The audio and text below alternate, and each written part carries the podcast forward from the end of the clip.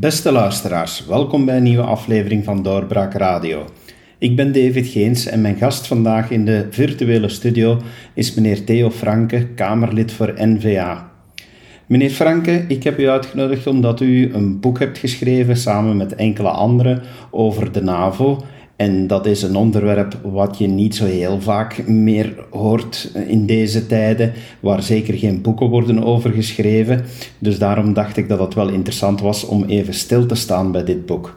Maar ik ga meteen naar de ondertitel: Hersendood of klaar voor de toekomst? Dat vergt toch wel een woordje uitleg. Ja, het, grijpt terug naar de uitspraak van president Macron uh, van enige tijd geleden. Heeft uh, de president van Frankrijk, um, naar aanleiding van de inval um, in, uh, van Erdogan, een NAVO-lidstaat Turkije, in Noord-Syrië, zonder enig overleg, maar ook naar aanleiding van het feit dat eigenlijk president Trump dat heeft goedgekeurd dat Erdogan dat zou doen, door het wegtrekken van de Amerikaanse troepen daar, dat president Macron heeft gezegd, ja, kijk eens, dat kan je gewoon niet maken, dit kan je niet doen zonder overleg. Uh, de Koerden die, uh, dat die gebieden daar in Noord-Syrië bezetten, dat zijn vrienden van ons, dat zijn degenen die mee tegen IS strijden op het terrein, en dat zijn onze bondgenoten. En die nu bombarderen door een andere NAVO-lidstaat, Turkije, met eigenlijk de impliciete goedkeuring van Amerika, ja, dat kan ik gewoon niet aanvaarden. Voor mij is de NAVO hersendood. Hij heeft die uitspraak gedaan uh, in The Economist, uh, dat bekende uh, weekblad, Anglo-Saxische weekblad, in een interview. En dat heeft de NAVO wel wat op stelte gezet. dan is er crisisvergadering geweest, meerdere crisisvergaderingen. En is er eigenlijk een NAVO 2030 project opgestart om de NAVO toch een stuk te herdenken, herijken en te komen met een nieuw strategische visie, een nieuw strategisch concept. dat wordt volgend jaar voorgesteld. En er is dan ook een rapport gekomen, een expertenrapport, NATO 2030, over hoe dat de NAVO er in 2030 moet uitzien, waarbij er meer nadruk wordt gelegd op politieke consultatie uh, voor, uh, voordat er militaire actie komt, natuurlijk. Um, en daarom, ja, NAVO is de hersendood, brain, NATO is brain dead, zei Macron. Uh, is de NAVO hersendood of is ze klaar voor de toekomst? is ze future-proof? Brain dead or future-proof in het Engels? Ja, ja. Wat wilt u dan eigenlijk met dit boek aantonen? Om, om even daar al naar te kijken. Wat is uw mening dan? Wat is uw antwoord op die vraag eigenlijk? Hebben we, hebben we deze NAVO nodig? Hebben we een herwerkte NAVO-versie nodig? Hoe maken we die NAVO zeker niet hersendood, maar dan wel klaar voor de toekomst? Ja, daar gaat het boek over. Hè? 400 bladzijden met een heel aantal bijdragen van experten, politici, academici die eigenlijk mee nadenken over, ja, over die toekomst en wat, wat beter kan. Laat me beginnen misschien met toch even te zeggen wat de NAVO eigenlijk juist is. Is een militair bondgenootschap uh, opgericht na de Tweede Wereldoorlog, is 73 jaar oud. België was een van de founding fathers. We zijn op dit moment met 30 uh, lidstaten, 30 uh, leden van de NAVO. En de NAVO is dus het sterkste bond, militaire bondgenootschap en het meest succesvolle in de geschiedenis van de mensheid.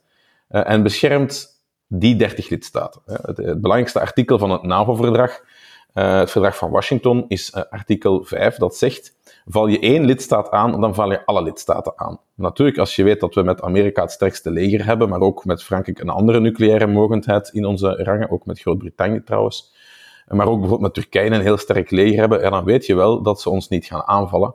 Want dan krijgen ze natuurlijk die boemerang rechtstreeks in hun gezicht, want dan zijn we allemaal geïmpliceerd. En dan, uh, dan moet elke NAVO-lidstaat ja, mee verdedigen uh, en mee dus uh, aan collectieve verdediging doen tegen die aanval. Dat kan een gewone, conventionele aanval zijn, maar dat kan ook bijvoorbeeld cyberaanval zijn. En dat zie je steeds vaker, echte cyberaanvallen. Dus het, het speelt zich op alle niveaus af. Dat is de NAVO. Uh, de NAVO is zeer succesvol, maar de NAVO moet toch wel um, ja, zichzelf ook altijd heruitvinden. We zitten met een aantal uitdagingen. Eén daarvan is de nieuwe technologieën artificial intelligence, um, megadata, uh, drones, uh, uh, onbewapen, on, onbestuurde, zelfwerkende drones en andere elektrische militaire wapentuig, wapentuigen. er zijn zoveel dingen die evolueren dat we ook wel mee moeten blijven met onze tijd. Of we zouden wel eens voorbijgestoken kunnen worden. Je moet je inbeelden dat als je met een drone van, ik zeg maar, iets van een duizend euro een F-35 van uh, een half miljard uit de lucht kan halen, door die drone die zichzelf dan laat ontploffen op, zijn, op een vleugel van de F-35, ja, dan ben je niet met gelijke wapens aan het vechten. Dan moet je daar dus ook echt grondig over nadenken. Dus maar één voorbeeld, maar ik kan zo honderden voorbeelden geven. Uh, dus dat is één ding. Dus militaire technologie, echt mee zijn met de evoluties van de toekomst. En met die disruptieve evoluties die er ook op vlak van wapentuig en, nieuwe moderne manieren van, van oorlogsvoering, ook cyber, ruimte, space uh, en zo verder, om daar ook mee te zijn. En um, ja, daarnaast is het natuurlijk zo dat we ook op vlak van politieke consultatie echt meer met elkaar moeten overleggen, beter met elkaar moeten overleggen en ook uh, samen, beter moeten samenwerken. En dat is natuurlijk het moeilijkste, want dat is het politieke luik. Het technologische, dat kan je allemaal wel opvolgen. Uh, dat is niet gemakkelijk, maar dat kan je wel allemaal opvolgen. Um, maar het politieke is natuurlijk uh, niet altijd evident. We moeten daar eerlijk in zijn. Erdogan heeft zijn eigen agenda met Turkije in het Midden-Oosten. ja, Joe Biden is ook wel een stuk een verderzetting van het beleid van, van Trump op vlak van America First. en het wegtrekken van de troepen uit het Midden-Oosten en Noord-Afrika. Um, dus ja, dat, dat zijn een aantal dingen die gewoon uh, moeten besproken worden. Dus de NAVO moet zich heruitdenken, maar is ze klaar voor de toekomst? Ik denk dat wel. Ik ben daar zeker van dat uh, de NAVO zeker nog vele jaren zal bestaan. Dat, er, uh, dat, dat we op die manier ook nog vele jaren in vrede en veiligheid zullen leven. Ondanks de toenemende spanningen en dreigingen internationaal. Want daar mag je natuurlijk niet flauw over doen. Die zijn er wel degelijk. Die zijn er uh, ontegensprekelijk. U, u, zei net iets, iets heel interessants. U zei inderdaad ook het politieke overleg. Eh, inderdaad, de NAVO heeft altijd een militaire component gehad, heeft ook een politieke uh, component gehad. Maar hoe ziet u dan de verhouding tussen de NAVO en de EU? Want de EU is ook een Europees politiek permanent overleg, zou je het zelfs kunnen noemen.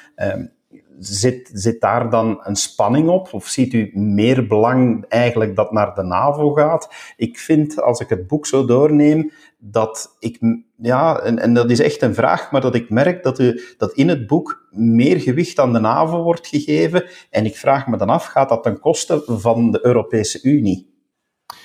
Ja, ik ben kritisch over de, uh, het ontstaan van een Europese defensie, een Europees leger. Um, op zich meer samenwerking tussen Europese lidstaten, ook op vlak van militaire ontwikkelingen, technologie, uh, materiaalbeheer, uh, logistiek, dat is allemaal goed. Maar het echt creëren van een Europees leger, daar ben ik op zich geen voorstander van, omdat ik mij afvraag wat de legitimiteit is en wie dat, dat leger gaat aansturen. Is dat dan het Schumanplein, de Europese mandarijnen, de Europese technocraten? Is dat Europees Parlement? Is dat de Raad uh, van Ministers, de Europese Raad onder leiding van Charles Michel? Um, waar dat er bijna nooit, allee, waar dat er zelden consensus wordt gevonden over iets. Dus ik zie dat eigenlijk niet direct. Uh, ik denk dat de NAVO veel beter geplaatst is, zeker ook onder bescherming van het heel sterke leger van Amerikanen en, en intelligentie, die ze ook toch wel, allee, die hebben heel goede inlichtingendiensten, uh, dat we veel beter beschermd gaan zijn op termijn als met een Europees leger.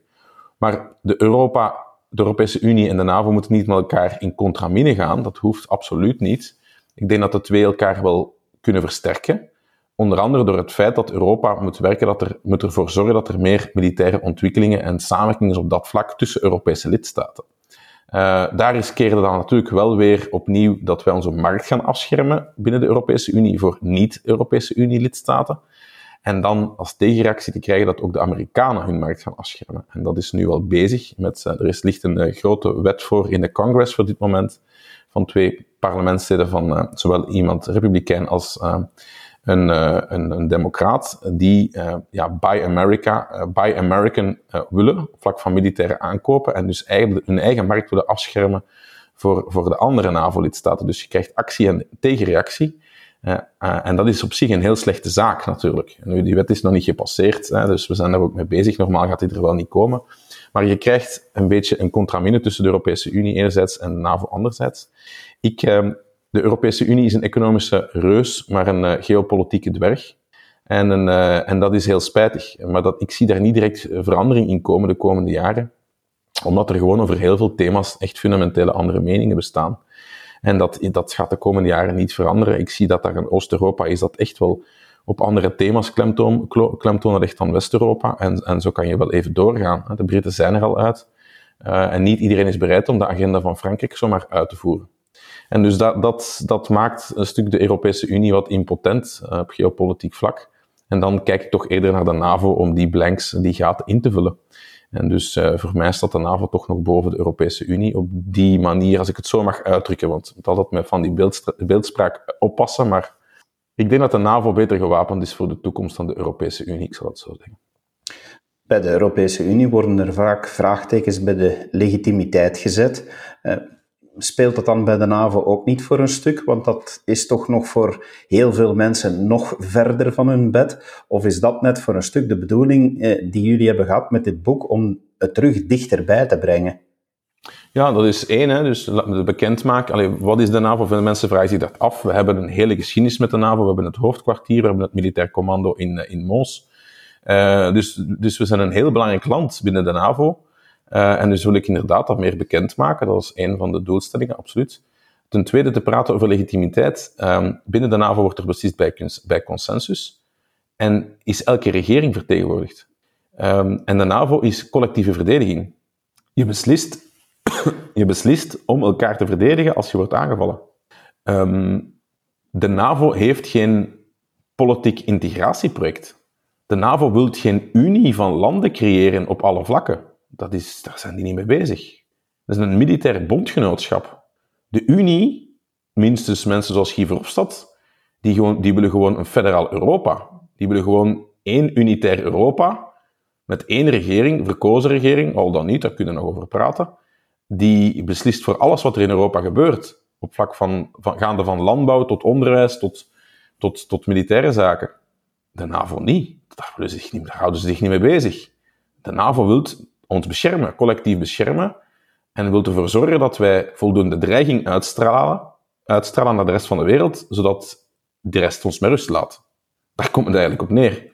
Dus ja, dat zit helemaal anders in elkaar. Het opzet is helemaal anders, de doelstelling is helemaal anders. En de politieke legitimatie, is gewoon veel hoger. Dat is mijn mening daarover. U ziet in de NAVO dan ook een veel betere partner om die Europese buitengrenzen te beschermen. Ja, op zich zitten we met Frontex, het Europees Agentschap voor de Grensbescherming. Maar het zal toch ook um, ja, een stuk de NAVO zijn. Hè. We zitten al met NAVO-operaties in de Middellandse Zee, um, dus dat, dat is op zich niks nieuw. Maar we gaan dat toch nog bijkomend moeten blijven doen.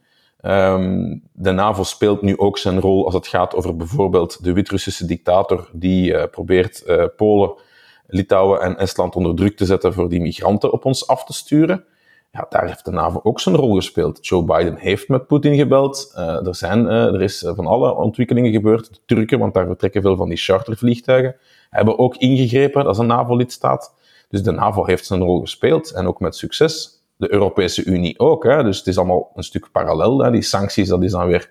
Economische sancties is een zaak voor de Europese Unie, eh, niet van de NAVO. Maar binnen het NAVO-netwerk is er ook wel heel hard aan de, aan de koorden getrokken om dit uh, zo snel mogelijk eh, recht te trekken. Hè. Het gaat nu, voorlopig is het iets kalmer. Het is nog niet, lang niet opgelost, maar uh, ja, dat Lukashenko wel doorkrijgt dat wij niet de bedoeling hebben om te plooien. In het boek wordt ook heel veel gesproken over bufferpolitiek. Daar, eh, daar wordt ook echt wel een lans voor gebroken. Ja, moet, moet de NAVO dan uitbreiden? Moeten landen zoals Libië, in welke mate moeten die bijvoorbeeld gaan boren tot een buffer binnen of buiten de NAVO? Ik wil niet dat Noord-Afrikaanse lidstaten of landen dat die lid worden van de NAVO. Ze willen dat trouwens zelf ook niet. Wat ik wel bepleit is dat um, we een stuk toch leren ook van wat de Russen hebben gedaan. Ik dat het belangrijk is van ons te focussen op ons kerngebied, zijnde het NAVO-grondgebied van de 30 lidstaten, en dat we daarnaast een brede band proberen creëren van bevriende naties en bevriende regimes, uh, die, ons, die bereid zijn, die ten eerste met ons in overleg gaan en ten tweede die met ook bereid zijn om ook een stuk gemeenschappelijke belangen te verdedigen. En dan gaat dat bijvoorbeeld ook over de strijd tegen illegale migratie, tegen mensensmokkel, tegen wapenhandel, tegen drugs en noem maar op. Um, en dan heb je met Libië natuurlijk een heel cruciale factor. Dat land is de facto een, uh, een woesternij. Daar, uh, daar is geen centraal gezag, of nauwelijks. En dat is helemaal verdeeld, dat land. Um, en dus in die zin, wat ik wel vreemd vind, is dat wij twintig jaar zoveel geld, energie en uh, lijken, uh, steken en lijken moeten terughalen uit Afghanistan, een land op zoveel duizenden kilometers van hier, maar dat wij eigenlijk quasi geen energie steken in Libië, een land dat vlak aan de Europese Unie ligt, aan de andere kant van de Middellandse Zee, en waar alle grote smokkelroutes doorlopen, En ook een heel aantal terroristengroeperingen zijn doorgekomen. Denk maar aan de aanslagen, waar we kunnen bewijzen dat een aantal van die terroristen ook effectief via Libië Europa zijn binnengeraakt. Dat begrijp ik gewoon niet. Ik denk dat wij onze dringend eens moeten kijken om onze prioriteiten recht te trekken en, scherp te zetten. En dan moeten we gewoon Libië zo snel, mogelijk, zo snel als mogelijk fixen. Proberen, dat is niet gemakkelijk. Hè. Dan moeten ze, Libiërs moeten zelf Libië fixen. Dat moeten wij niet voor hun doen. Maar we kunnen wel diplomatiek de druk sterk verhogen, zodat dat ze zelf terug een uitweg uit de crisis zien. En die zien ze nu niet. Hè. Dat zijn nu verkiezingen in december. Maar ja, de laatste signaal is, dat dat ook opnieuw niet zal erkend worden door oftewel de winnaar of de verliezer. Dus dat de winnaar, wie dat ook mogen zijn, want er zijn twee kampen, dat die, uh, dat die natuurlijk zal de overwinning claimen, maar dat de verliezer die legitimiteit van die verkiezingen zal aanvechten en die verkiezingen nooit zal erkennen als legitiem. Ja, dan blijf je natuurlijk in rondjes draaien, dan blijf je natuurlijk bezig en dan krijg je niks opgelost. En ik begrijp het niet dat wij met de NAVO daar niet meer tijd en energie in steken. Identito voor de Europese Unie trouwens. Hè. Dat is nu eens echt een prioriteit, Libië. Want langs Libië loopt alles leeg. Dus die, die grens moet je gewoon fixen, zo snel als het kan. Um, ja, dus we leggen ook gewoon slechte prioriteiten en verkeerde prioriteiten geopolitiek. En daar heb ik wel een aantal alternatieven voor uitgewerkt in ons boek. Uh, ja, dat is, dat toch wel een doorvrochte stuk met heel veel denkwerk. Ik ben er al jaren mee bezig. Ik ben ook voorzitter van de parlementaire assemblee van de NAVO voor België. Uh, ik zit er al jaren in, al twaalf jaar. Dus ik, ik ben al vele jaren bezig met die geopolitieke dingen. Als staatssecretaris voor migratie, ja, dan ben je elke dag met de operationaliteit bezig, met de praktische kant van de zaak.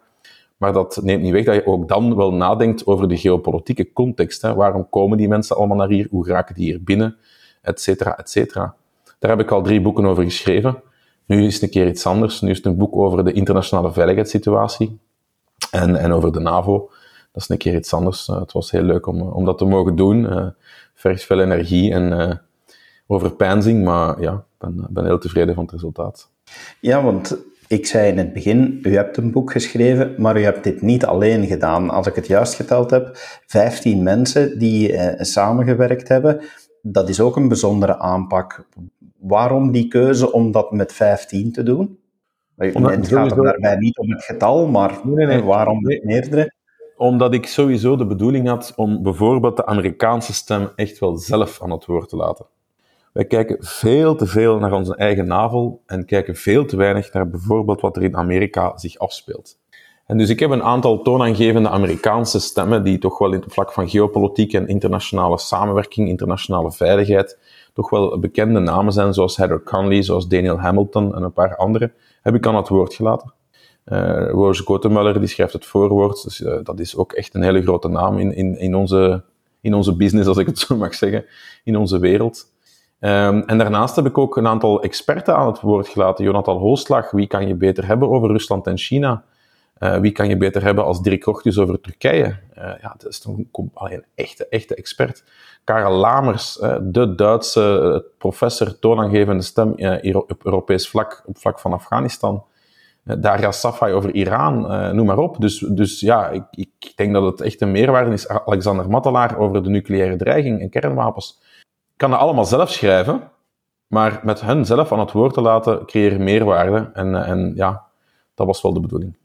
Ja, het hoofdstuk, uh, onder andere van Heather Conley, uh, is ook wel een hoofdstuk dat goed aanzet tot nadenken over welke NAVO we nodig hebben. Hè. We hadden het er al over, maar je merkt daar inderdaad toch wel als ik er zelf één hoofdstuk zou moeten uithalen, dat, dat, dat spreekt van wat u net beschrijft, de kracht van anderen aan het woord te laten, dan vind ik dat toch wel een bijzonder hoofdstuk ehm, dat, dat laat zien dat het, dat het helpt om daar met meerdere stemmen over na te denken. Ik weet niet, wat vindt, wat vindt u een van de sterkere hoofdstukken eigenlijk?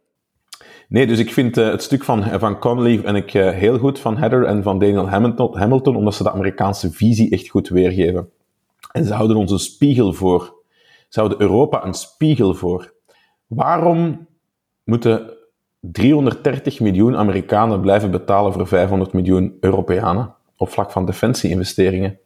En denk je niet dat die 330 miljoen Amerikanen daar vroeg of laat ook wel wat beu worden? Dat is maar één vraag. Dat is een goede vraag. Um, daarnaast, um, ja, de verdeeldheid intra-Europees kaarten ze aan de dreiging die uitgaat van bijvoorbeeld de idee om uh, Buy European uh, op die manier militair op te stellen, zodat hun markt, de Europese markt, wordt afgeschermd voor Amerikaanse aanbieders van wapentuig. Nog zoiets. Dus um, dat vind ik wel heel interessant. Bijvoorbeeld ook nog zoiets heel interessant, uh, is dat Heather heel sterk de nadruk legt op het feit dat wij eigenlijk zelf een waardegemeenschap zijn. De NAVO is een waardegemeenschap, daarom is ze ook gecreëerd. Maar dat wij zelf die democratische waarden niet altijd naleven en uitstralen. Dat wij ook een voorbeeldrol hebben in de wereld. Dat er naar ons wordt gekeken. En dat wij dat zelf ook niet altijd nakomen. Ze noemt geen landen, maar kijk naar Turkije. Kijk naar een aantal, Baltisch, een aantal um, Balkanlanden. Kijk naar een aantal Oost-Europese landen. Ja, dat wordt niet bij naam genoemd. Maar je kan niet verwachten dat je democratie, mensenrechten en grondrechten uitdraagt voor heel de wereld, en dan eigenlijk zelf dat ook meer en meer begint te schenden en met de voeten te treden. Dus het hele interessante aan de Amerikaanse stem is dat ze gewoon Europa een spiegel voorhouden. Um, dus dat vind ik echt uh, heel knappe stukken. Daarom dat ik ze vooraan heb gezet. um, en dan uh, vind ik, uh, ja, daarnaast, hè, dus Afghanistan, Iran, Turkije, heel goed. Ik heb zelf een stuk kunnen schrijven over terrorismebestrijding. Er zit, ja, het zit eigenlijk van alles in. heel interessante zaken. Peter Buis zorgen over nieuwe technologieën. Echt dat is echt een eye-opener, omdat je niet kunt beseffen wat er allemaal gaande is, wat ze allemaal aan het maken zijn. Het is beangstigend soms om te weten wat al bestaat van wapentuig. Het uh, komt rechtstreeks uit de betere science fiction film, uh, waarbij je toen als je die zag dacht van ja, dat is gewoon allemaal droom en dat bestaat niet, dat is een virtuele wereld. Maar veel van die dingen zijn, die bestaan dus wel, of die zijn in volle ontwikkeling. En dat is wel, uh, wel interessant. Ook het stuk bijvoorbeeld van het Hoge Noorden, uh, dat door de, uh, de klimaatopwarming uh, die vaarroutes van de, de Noordpool dat die openkomen. En dat er ook heel veel natuurlijke rijkdommen nog in de grond zitten. Olie, gas, maar ook metalen en edel, edelstenen en zo verder. En dat dat natuurlijk ook iets heel interessants is. Dat de Russen en de Chinezen daar sterk op zitten azen, maar natuurlijk ook wij daar ook ons, ons deel moeten in krijgen. Hè. Op een bepaald moment heeft Trump voorgesteld om Groenland te kopen. Herinner u nog dat? Dus om maar te zeggen dat ook het Hoge Noorden steeds belangrijker gaat worden misschien wel het, het toneel wordt van de volgende oorlog, uh, of op zijn minst van de volgende dreiging. Omdat daar gewoon heel veel nog onnieuw of niet ontgonnen gebied ligt. Uh, ja. De NAVO is een transatlantisch genootschap. Hoe belangrijk is die transatlantische band tegenwoordig nog binnen de NAVO? Uh, u bent, zo blijkt toch uit die teksten, daar, daar wel een voorstander van om zeker die Amerikanen mee aan boord te houden.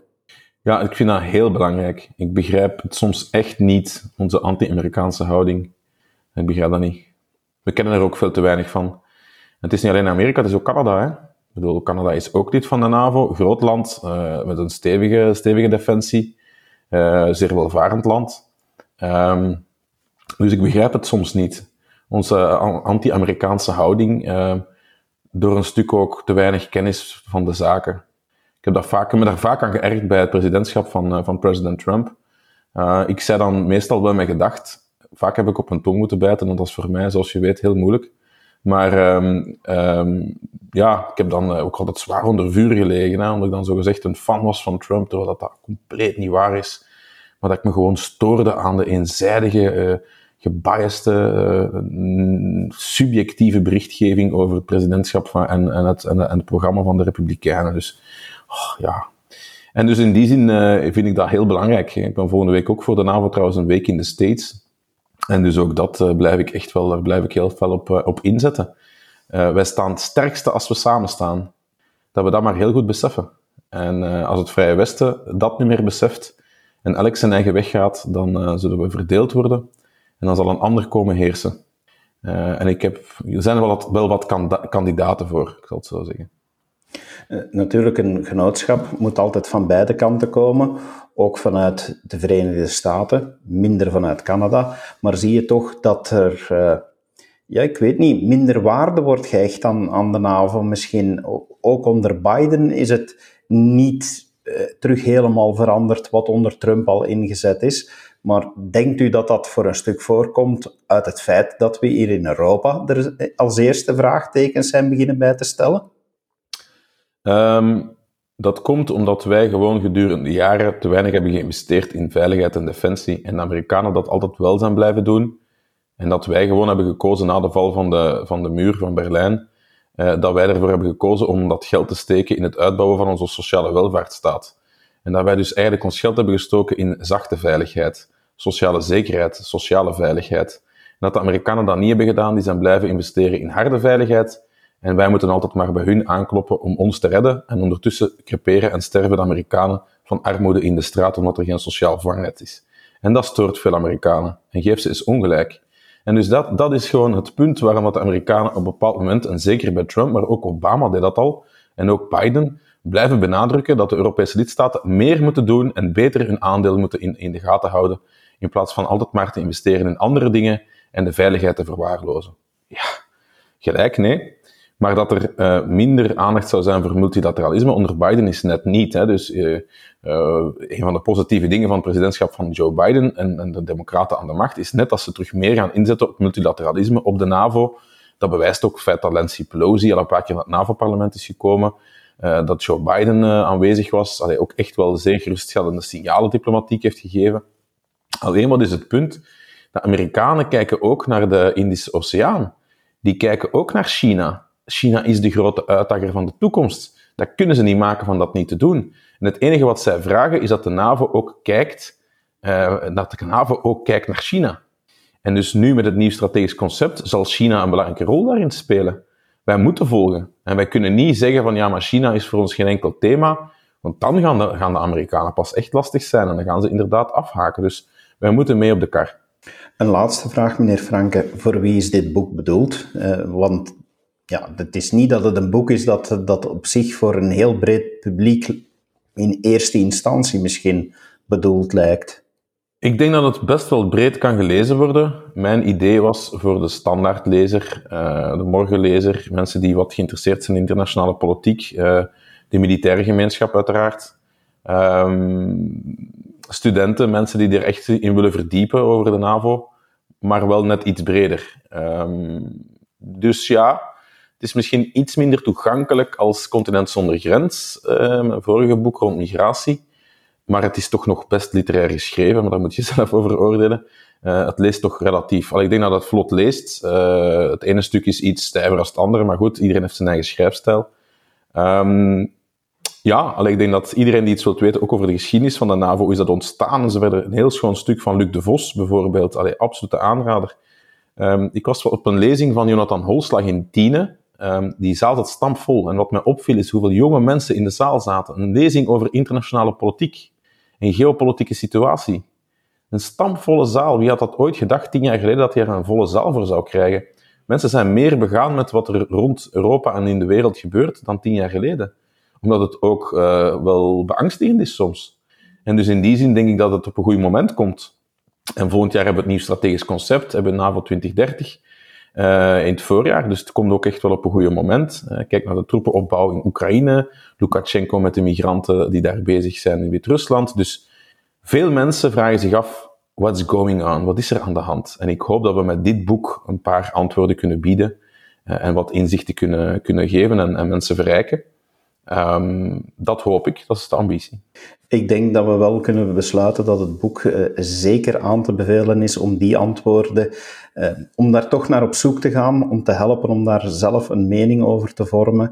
Het, is, uh, het leest inderdaad vlot, kan ik, kan ik beamen. Dus in die zin is het echt wel een aanrader indien het onderwerp u interesseert, meneer Franke. Ik wil u heel hartelijk danken voor uw tijd vanavond om toelichting te geven en even iedereen warm te maken om dit boek toch eh, ja, aan te schaffen en te kopen. Dank u wel voor uw tijd. Graag gedaan. En u, eh, iedereen die gevolgd heeft, dank u wel dat u geluisterd hebt of gekeken hebt. En het boek is zeker te verkrijgen ook bij Doorbraak. Dus uh, ga naar de winkel en schaf het aan, zou ik zeggen. Dank je wel en tot de volgende keer. Dag. Dit was een episode van Doorbraak Radio, de podcast van doorbraak.be. Volg onze podcast op doorbraak.be/slash radio of via Apple Podcasts, Overcast of Spotify. Bezoek ook onze website op doorbraak.be en steun ons door een vriend te worden van Doorbraak.